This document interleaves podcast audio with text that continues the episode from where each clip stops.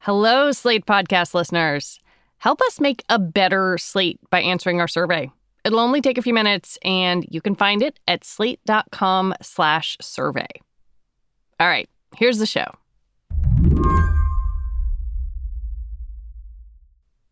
When I got Josh Rhodes on the line on Wednesday, he was at his friend's mom's house west of Austin because his friend's mom still had power. Like millions of other Texans, Josh didn't.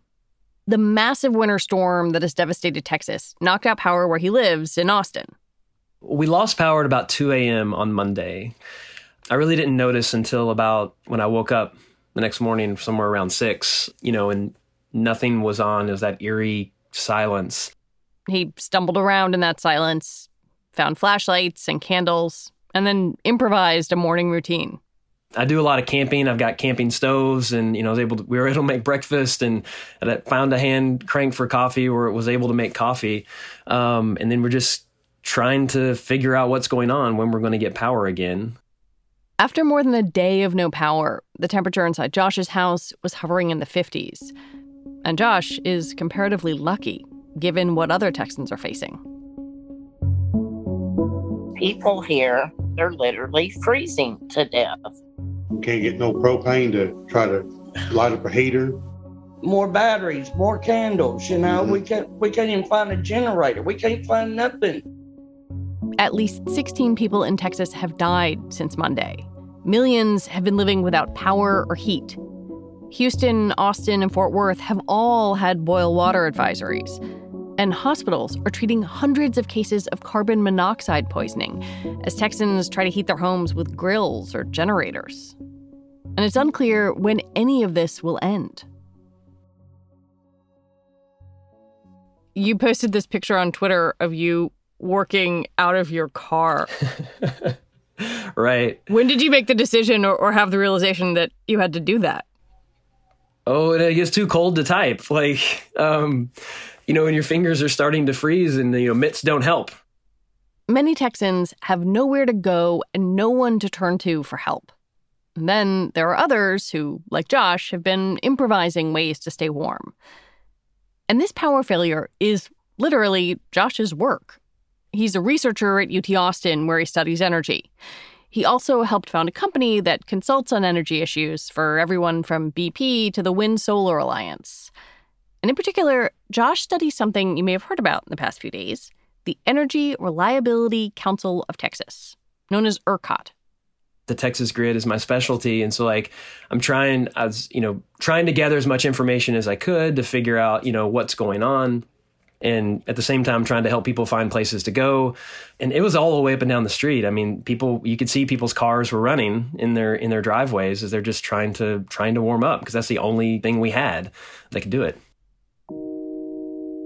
Today on the show, why the Texas power grid failed so badly, leaving millions of people in the cold and the dark.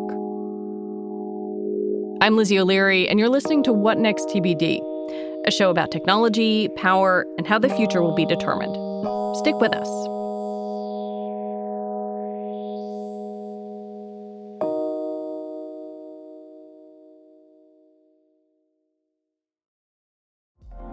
Apple Card is the perfect cashback rewards credit card. You earn up to 3% daily cash on every purchase every day. That's 3% on your favorite products at Apple, 2% on all other Apple Card with Apple Pay purchases, and 1% on anything you buy with your titanium Apple Card or virtual card number. Visit apple.co slash card calculator to see how much you can earn. Apple Card issued by Goldman Sachs Bank, USA, Salt Lake City branch. Subject to credit approval. Terms apply. Coming soon from Slate Podcasts. So, first it was Dade County. Voters in the Miami area repealed civil rights for gay people by a two to one margin. In the late 1970s, cities around the country began rolling back anti discrimination laws that protected gay people. And then it was Wichita, St. Paul, Eugene. Successful campaigns against the gay community, which shocked us all. A state senator from California watched the laws fall and saw an opportunity. Homosexuality is a most repulsive lifestyle. His name was John Briggs, and he wanted to deliver the anti gay movement its biggest prize yet. California realized that they were coming for us. I'm Christina Cauterucci. This season on Slow Burn, we'll explore how a nationwide backlash against gays and lesbians led to a massive showdown in California. Now it's something called Proposition 6, the Briggs Initiative. It would call for firing any teachers in California who practice homosexuality. Your life as you knew it would be destroyed. We've got to fight back. We can't let this happen in California. The Briggs Initiative would be the first statewide vote on gay rights. With so much at stake, young people became activists. We were all coming out all day long, every day. and activists became leaders. My name is Harvey Milk, and I'm here to recruit you. Slow Burn, Season 9 Gays Against Briggs. Out May 22nd, wherever you listen. If we lose here, it'll be 50 years before we ever get back up again. Like the drag queens say, take out the earrings, sharpen the nails. There ain't no going back. In the United States, there are three main power grids one for the east of the country, one for the west, and a separate one for Texas. Texas have this kind of bravado about we like to do things our own way and we don't want any interference from, you know, any kind of federal government. But the real truth is, it evolves organically that way. When electricity systems started, when they began, we didn't think we were going to be able to send power very far. And then we realized, like, as technology advanced, okay, we can connect these areas and we can share resources and that'll be better. And so in Texas, we were connecting like the major load centers like Houston and Dallas, Austin, San Antonio. But, it, but if you look beyond that, you have to go quite far before you hit any more major areas. And so Texas just kind of evolved to have its own system. And then by the time we got to the point where we had the technology that we could connect everything, there's federal oversight for all of these other areas. And Texas has kind of decided that, you know, we like to do things our own way. And that's kind of what we're doing. Yeah. How much of this was about avoiding federal regulation, do you think? I mean, I think that that's always kind of in kind of the Texas libertarian mindset. I mean, the joke is you scratch any Texan deep enough, you'll find a libertarian down there somewhere. Well, how does power generation work in Texas? How is that Texas grid powered? So, Texas has a, a, pretty good mix of different types of power plants. About half of the power plants we have run off natural gas. About 20% of them are, are wind. About 20% is coal, 11% is nuclear, and then the others are just kind of smaller, smaller bits. But we have what we call an energy only market. In a lot of places, like there's one company that owns everything. They own the power plants, they own the lines, and they're the ones you write a check to every month. But in Texas, it's different.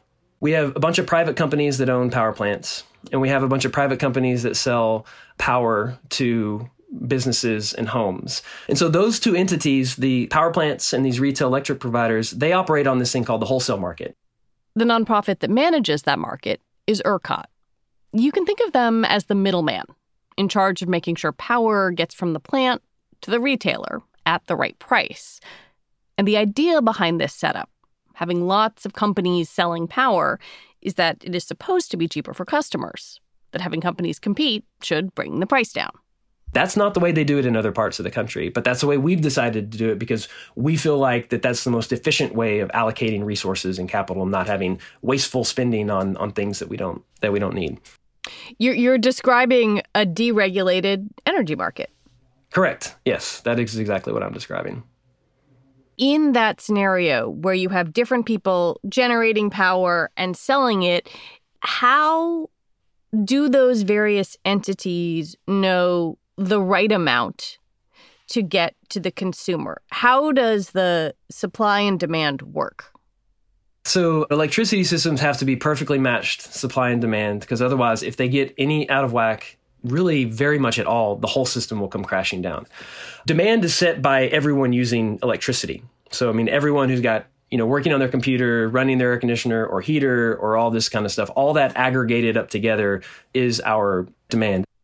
Normally that demand would signal to the power companies to make just enough electricity to meet it.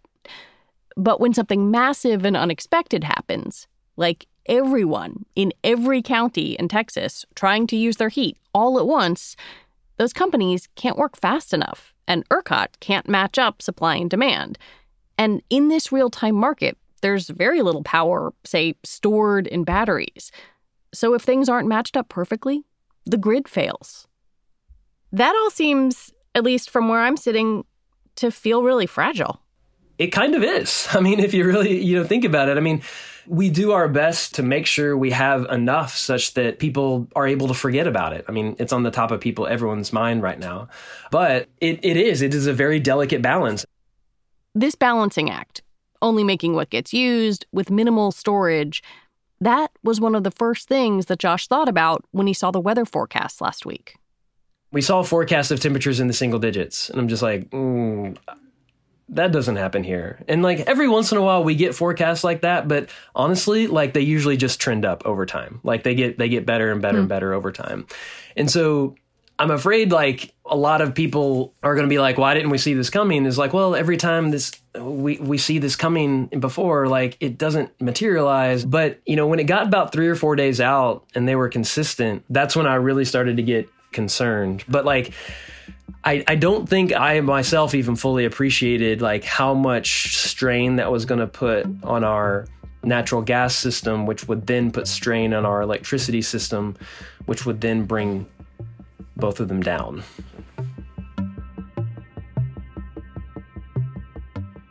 Well, let's go through that moment by moment. So the temperatures start to drop to these precipitous places. What is happening at that point for energy producers and for power operators? So there's a there's a couple things that are happening. So demand is starting to go up because about 60% of homes in Texas uh, heat their homes with electricity. And the other 40% use natural gas, roughly about. And so, you know, as those temperatures fall and our relatively uninsulated houses are feeling that pressure, heaters start kicking on. Our houses are built for a 30 degree temperature differential in the summer, not a 60 degree temperature differential in the wintertime.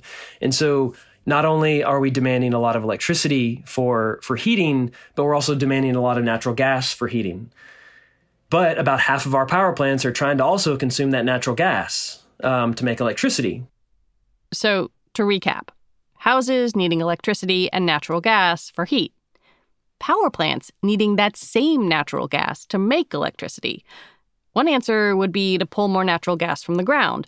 But when everything is frozen, that doesn't work either. And that's where the power cuts come in. Josh says they were supposed to be rolling blackouts, brief shutdowns to spare the grid. You turn off everything except for the critical circuits, the ones that serve a hospital or a fire station, and then turn everything else back on after a little while.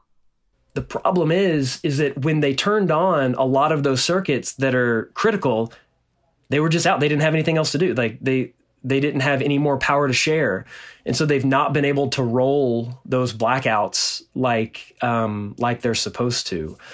And so I think that's really hard for someone to understand whenever you've got young kids and it's getting into the 50s in your house and what do you what do you do if you don't have anywhere to go i mean I, I, it's terrible but i guess on some level you know it's i guess it's worse if the whole state's dark looking at some of the things that have happened, this seems to have hit marginalized communities, for example, particularly hard. I saw a quote from Bob Bullard, sort of the founder of environmental justice, saying, The history of our response to disasters is that these communities are hit first and have to suffer the longest. It sounds like what you're saying is critical places get their power and then everybody else, often the people who can least afford it, take their lumps. Yeah, I mean, it.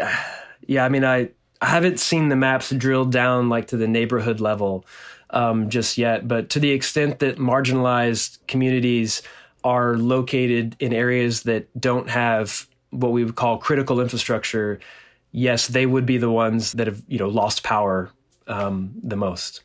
Hmm if you're a customer and you're experiencing this, what do you know? Like, what's your awareness of what's happening? So, I mean, I think that's going to be one of the, the the criticisms that will come out of this is like, as soon as they knew that rolling blackouts were not going to roll, they should have done a better job at telling people, like, hey, we told you that these were going to be rolling blackouts, but we're not going to be able to do what you have to do. Because, yeah, if you're sitting in your house and you think, you know what, I can snuggle my baby Yeah. for an hour, that's one thing, but not three days. Yeah, enough heads up would have been like, okay, now I can make plans to try to find someone who does have power. Maybe who's on one of these critical circuits, who lives near a hospital or something like that. Then maybe I can make plans to try to stay in their guest room or on their couch or something like that, at least to have the heat. When we come back, how to make sure this doesn't happen again.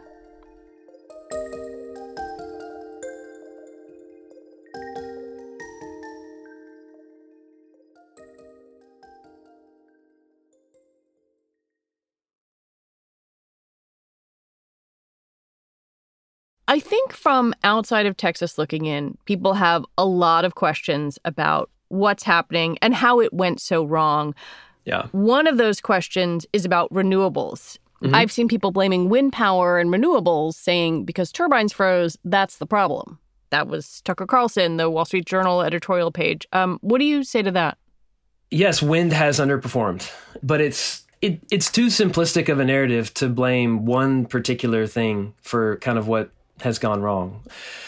Yes, wind has underperformed, gas has underperformed, coal has underperformed, nuclear even tripped offline. The whole thing is not doing what we would like it to do right now. I've also heard this criticism that, well, wait a minute, lots of places can provide power in the cold. Minnesota does it, Norway does it. You know, this sort of, what, Texas can suck it up. Um, how does that land for you? Oh, absolutely. But Norway would sing a different tune if it was 105 degrees outside. You know, like we're built for a different set of design conditions. Like, could we have installed all of the types of wind turbines that they install in Minnesota that would have been able to ride through this? Of course, we could have put the blade warming packages on them to to do that to to deal with the icing issues. That costs more money and this would have been the only time in the lifetime in the 30 year history of wind that we probably would have really ever used them. Could we have done that with our gas wells? Of course. They do it in North Dakota, they do it in Pennsylvania. Um, that costs more money. And the the chances of this happening were so minute that they decided it wasn't it wasn't worth doing it. You had a long, very thoughtful series of tweets, and one of them was the question, when will this end? And I noticed that your answer says we probably won't get all power back until the weather warms enough to reduce the, the massive amount of heating demand that we've been talking about. Yeah. It seems to me like the human and economic consequences of that amount of time could be massive. Uh, are you worried?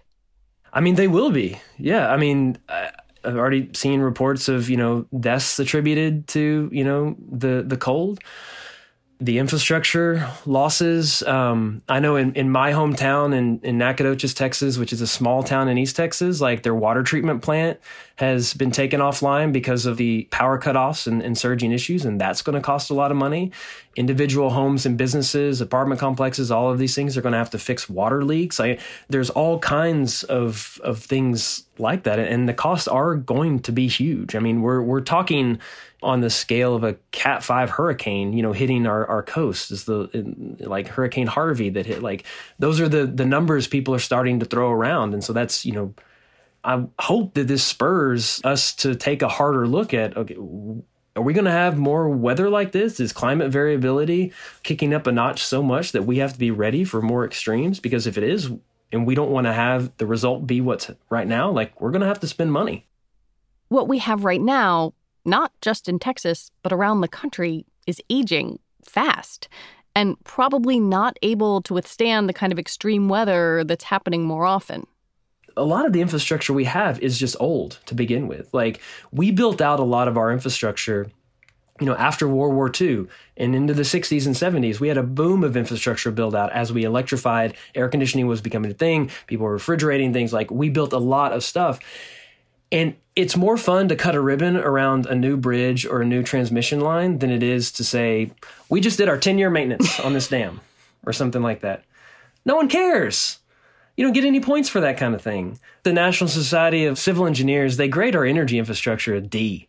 It's barely passing. They call for trillions in investment just to keep things the way they are. If we want to transition to anything else, that's going to be kind of, you know, could be on top of that. So like it's a big conversation and it's a hard conversation, but it's like it's it's one that I would I would hope we would have.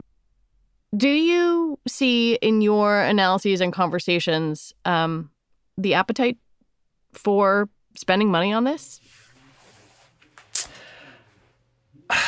No, I mean, I, I don't think so. Mm-hmm. like, we haven't had to make those massive investments in in decades, and so we've just kind of, I think we've just kind of lost the idea that those are required. I would think they would have some kind of, you know, bipartisan support because it's jobs and infrastructure, and everyone's supposed to like that kind of thing. But like, we fight over how do we want to do it? Do we want to do it private? Do we want to do it public? And then we end up a lot of times just putting band-aids over things and not actually like, you know, fixing, you know, the root issue or replacing what needs to be replaced. I covered Hurricane Maria in Puerto Rico and spent some time looking at their particularly outdated and vulnerable grid.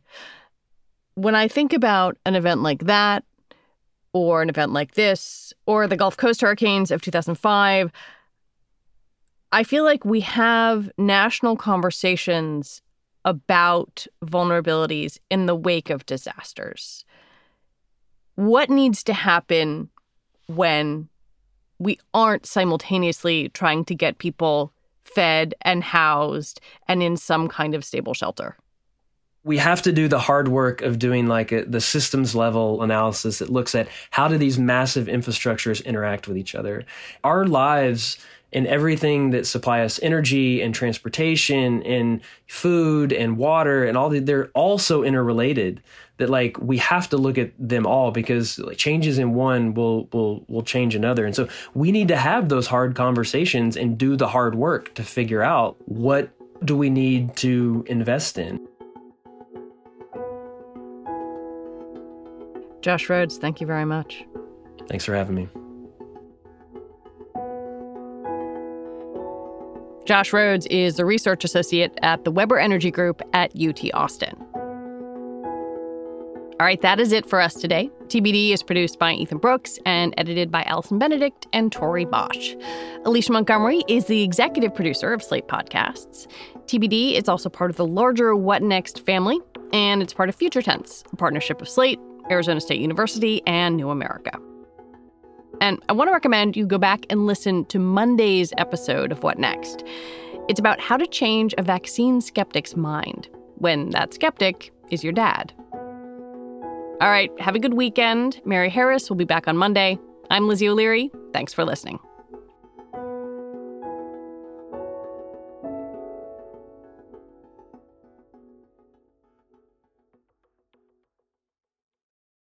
Coming soon from Slate Podcasts. So, first it was Dade County. Voters in the Miami area repealed civil rights for gay people by a two to one margin. In the late 1970s, cities around the country began rolling back anti discrimination laws that protected gay people. And then it was Wichita, St. Paul, Eugene. Successful campaigns against the gay community, which shocked us all. A state senator from California watched the laws fall and saw an opportunity. Homosexuality is a most repulsive lifestyle. His name was John Briggs, and he wanted to deliver the anti gay movement its biggest prize yet. California realized that they were coming for us. I'm Christina Cauterucci. This season on Slow Burn, we'll explore how a nationwide backlash against gays and lesbians led to a massive showdown in California. Now it's something called Proposition 6, the Briggs Initiative. It would call for firing any teachers in California who practice homosexuality. Your life as you knew it would be destroyed. We've got to fight back. We can't let this happen in California. The Briggs Initiative would be the first statewide vote on gay rights. Gay rights now! Gay rights! With so much at stake, young people became activists. We were all coming out all day long, every day. and activists became leaders. My name is Harvey Milk, and I'm here to recruit you. Slow Burn, Season 9 Gays Against Briggs. out May 22nd, wherever you listen. If we lose here, it'll be 50 years before we ever get back up again. Like the drag queen say, take out the earrings, sharpen the nails. There ain't no going back.